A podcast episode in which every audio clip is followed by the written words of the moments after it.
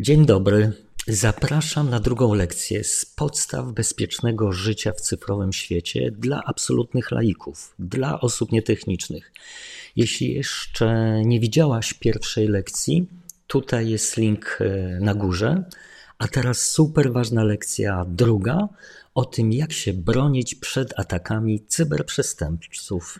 Tak więc zaczynajmy. Przypominam, że nasze bezpieczeństwo jest de facto procesem, który składa się z trzech etapów: rozpoznanie zagrożeń, obrona przed atakami i rekonwalescencja po potencjalnie jakimś wydarzeniu. I dzisiaj czas na obronę, czyli jak się bronić. Mam kilka punktów na ten temat. Zacznijmy od e, haseł. To się wydaje takie zagadnienie no już bardzo trywialne, ale należy tutaj zachować szczególną e, racjonalność, szczególną roztropność. Jest genialny tekst napisany przez e, ekspertów z CERT Polska, taki tekst kompleksowo o hasłach. Link będzie w opisie e, i możesz na spokojnie to przeczytać, ale generalnie zasada jest taka, że hasła nie powinny być naprawdę, nie jest istotne, żeby one były jakoś specjalnie skomplikowane, czyli miały te jakieś znaki specjalne, jakieś hasze, wykrzykniki, małpy, podkreślenia, duże litery, liczby. To, co jest istotne, to jest długość hasła faktycznie długie hasło jest trudne do złamania. I tak jak tutaj e, widać e, po lewej stronie, no są takie już no, klasycznie śmieszne, prymitywne hasła, których mam nadzieję nigdy nie używasz w praktyce. Natomiast tutaj w kolumnie e, prawej z tym znaczkiem na zielono są właśnie przykłady z tego e, naszego CERT-u Polska, e, gdzie tak jak widać, to może być jakieś całe zdanie. Zielony parking dla małych samolotów albo wlaskotek na mostek i stuka. Więc y, to są długie, bardzo dobre hasła. Oczywiście, jeśli system wymaga od nas y, tego, żeby tam były jakieś znaki specjalne, nie wiem, duże litery, cyfry, zawsze można coś jeszcze dodać. Ale takie długie hasło no, daje bardzo dużą skuteczność i obronność przed potencjalnymi próbami złamania takiego, takiego hasła. Proszę też pamiętać, że niejednokrotnie można nawet mieć spację w ramach hasła. Czyli to może być faktycznie jakieś takie zdanie, które będzie składało się z kilku słów. No może nie Litwo, ojczyzno, moja, ty jesteś jak zdrowie, ale już spokojnie coś tam, nie wiem, z czwartej księgi pana Tadeusza można, można włożyć i to, to jest dobre podejście, czyli długie hasła.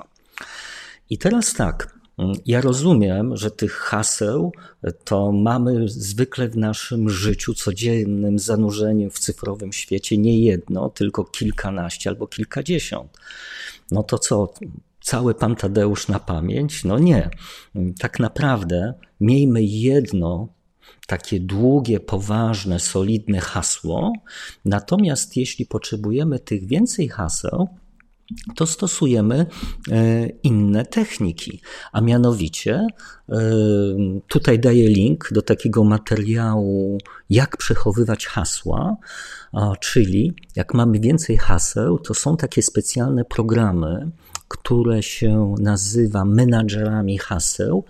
I przy pomocy tych programów możemy zapamiętywać duże ilości e, skomplikowanych haseł, Czasami nawet taki menadżer haseł generuje je automatycznie i nie musimy obciążać pamięci pamiętaniem tych różnych, e, tych różnych haseł, bo to, co jest jakby bardzo istotne w tle, mm, to jest to, że należy mieć różne hasła, czyli każdy serwis, nawet najbardziej banalny, powinien mieć swoje unikalne hasło. Czyli proszę pamiętać o tym, nie powielać tych samych haseł w różnych miejscach.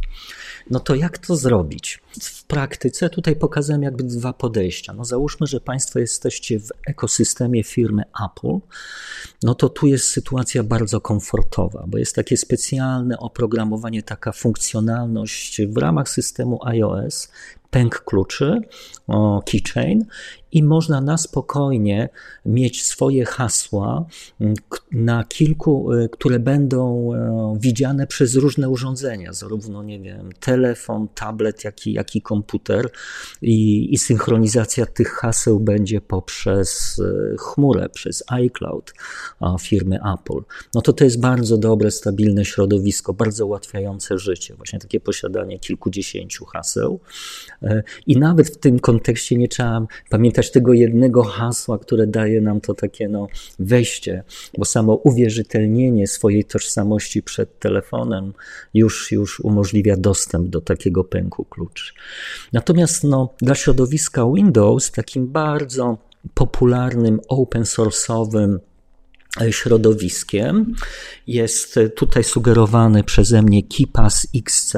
Bardzo Państwu polecam bardzo dobre, stabilne, poważane, poważane oprogramowanie. No i tutaj już oczywiście, e, żeby wejść do tego KeePassa, no musimy mieć to takie długie, solidne hasło, a potem już z wykorzystaniem tego oprogramowania możemy sobie, no w cudzysłowie na zasadzie, na zasadzie takiego copy-paste um, odpowiednie hasło wybrać i wprowadzić do tego serwisu, do którego chcemy się e, zalogować. No to tak to wygląda w kontekście haseł i niestety tak należy postępować. Więc proszę pamiętać, długość hasła jest bardzo istotna. Mogą to być zdania, i jeśli zarządzamy większą liczbą haseł, no to wtedy korzystamy z menadżerów haseł. Następna bardzo ważna sprawa to jest tak zwane dwuskładnikowe uwierzytelnianie w momencie logowania się do jakiegoś e, serwisu. Mm, podejrzewam, że Państwo doskonale mm, wiecie o co chodzi, ale to jest ta sytuacja, że na przykład loguję się na konto w mojej bankowości elektronicznej, podaję jakiś login, czyli numer, podaję hasło i równolegle w tle bank prosi jeszcze o weryfikację tego mojego logowania, czyli to jest ten długi składnik, poprzez wysłanie na przykład SMS-a na mój telefon komórkowy, gdzie muszę jeszcze dodatkowo podać ten taki specjalny kod.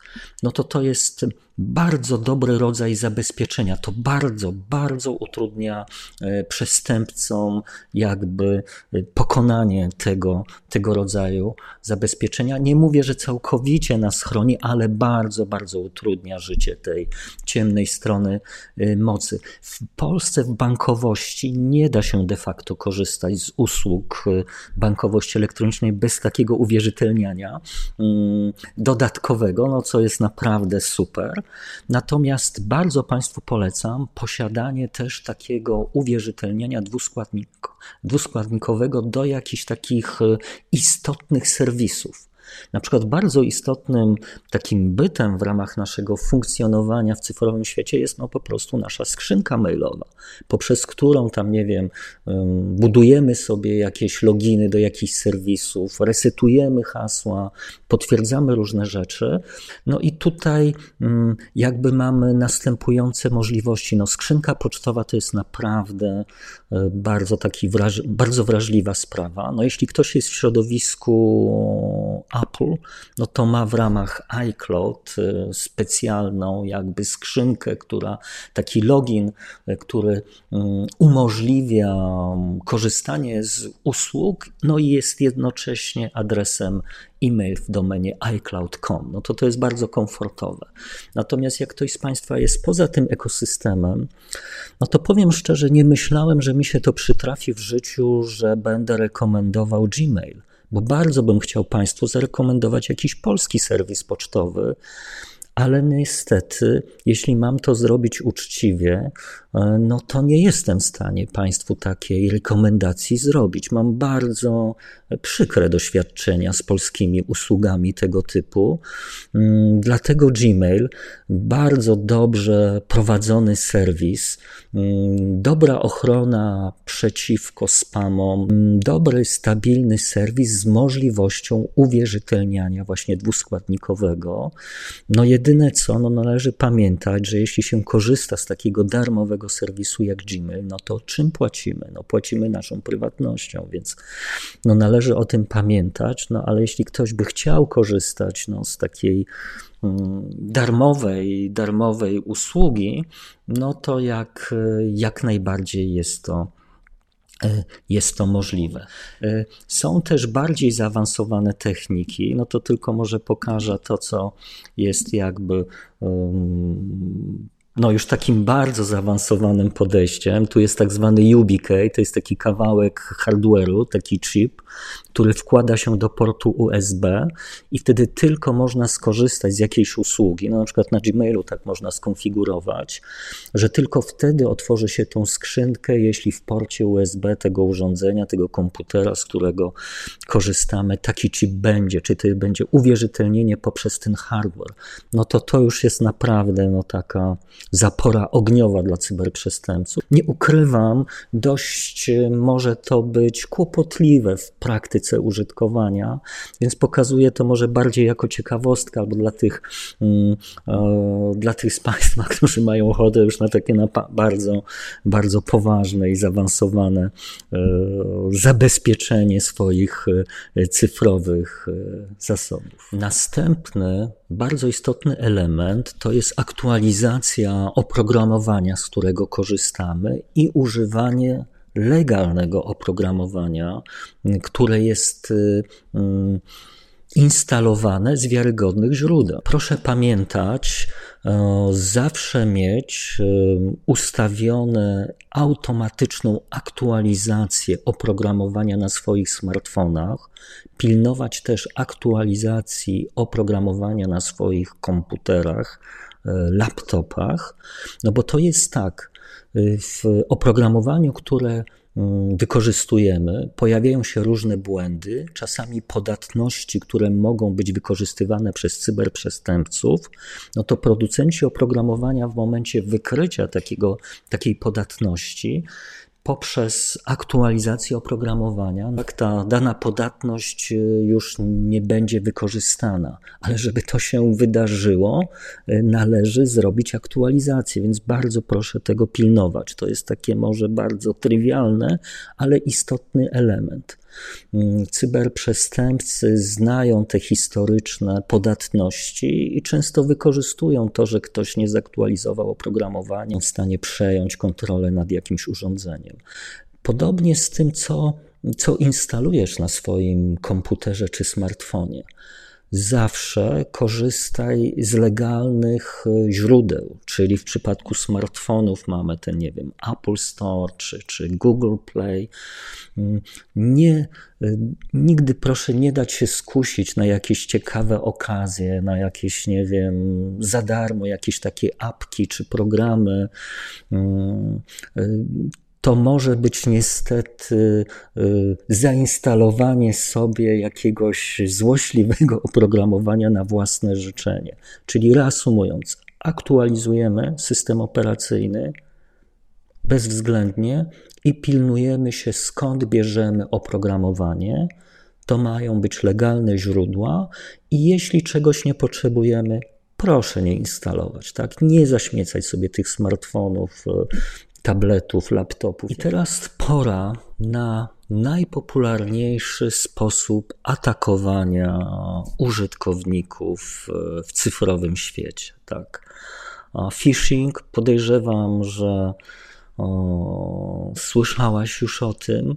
Mm, tutaj na tym zdjęciu, ten phishing to jest tak odłowienia ryb, bo ta rybka się łapie na tą przynętę, czyli phishing jest rodzajem przynęty, jaką zastawiają na nas y, cyberprzestępcy. Y, co to tak naprawdę oznacza na poziomie technicznym? To często jest tak, że mm, poprzez odpowiednią socjotechnikę my na życzenie przestępcy y, instalujemy na swoich komputerach czy na swoich smartfonach oprogramowanie, które potem wyciąga różnego rodzaju sensytywne informacje z naszego urządzenia i może być wykorzystywane no, na przykład do tego, żeby przejąć jakieś nasze środki finansowe. Jak się to technicznie dzieje, ten cały mechanizm przebiega, bardzo Państwu polecam ten filmik na YouTubie, jak złośliwe programy dostają się na komputer. Bardzo dobry materiał. Natomiast jak to wygląda w praktyce? Posłużę się takim przykładem, jak tutaj e, widać na tym e, slajdzie. Powiedzmy, że dostajemy maila z takim załącznikiem, tak, z taką grafiką, mm, czyli nagle taka mm, no, takie zaskoczenie, tak? Mam do zapłacenia jakieś pieniądze. Ktoś mi tutaj zwraca uwagę, że no mam jakiś dług, jakąś, jakąś płatność do zrobienia. I, no, i, i, i powiem szczerze, ta pierwsza reakcja no, może być taka, że zobaczę o co tutaj chodzi, dlaczego to mnie dotyczy, yy, yy, co takiego mi się wydarzyło, może nie pamiętam, tak? I zakładam scenariusz, uwaga, że nie jestem w Playu, tak? Że nie mam konta w Play, nie korzystam z usług tego operatora telefonii komórkowej.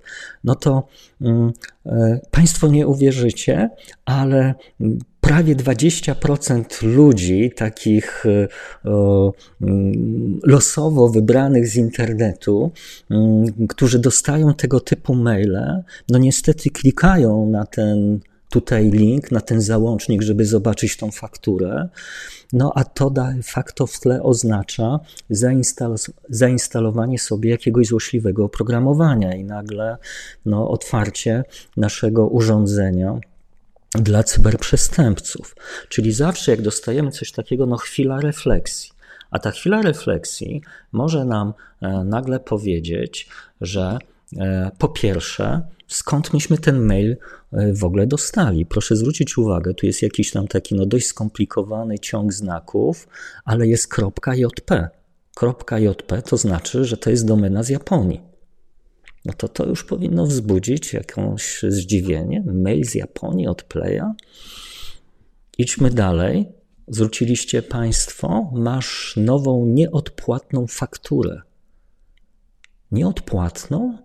To już chyba szybciej niezapłaconą. Co to tak naprawdę oznacza? To oznacza, że to pewno jakiś przestępca z zagranicy wykorzystał jakiś no, być może translator Google'a i tak y, słowo niezapłacone zostało unpaid, zostało przetłumaczone jako nieodpłatna, no to już o, czerwone lampki się powinny zapalić. Tutaj tych śladów jest więcej. Natomiast generalnie zasada jest taka: spokój, przyjrzyj się temu, zobacz, czy to cię w ogóle dotyczy, mm, o co tutaj chodzi.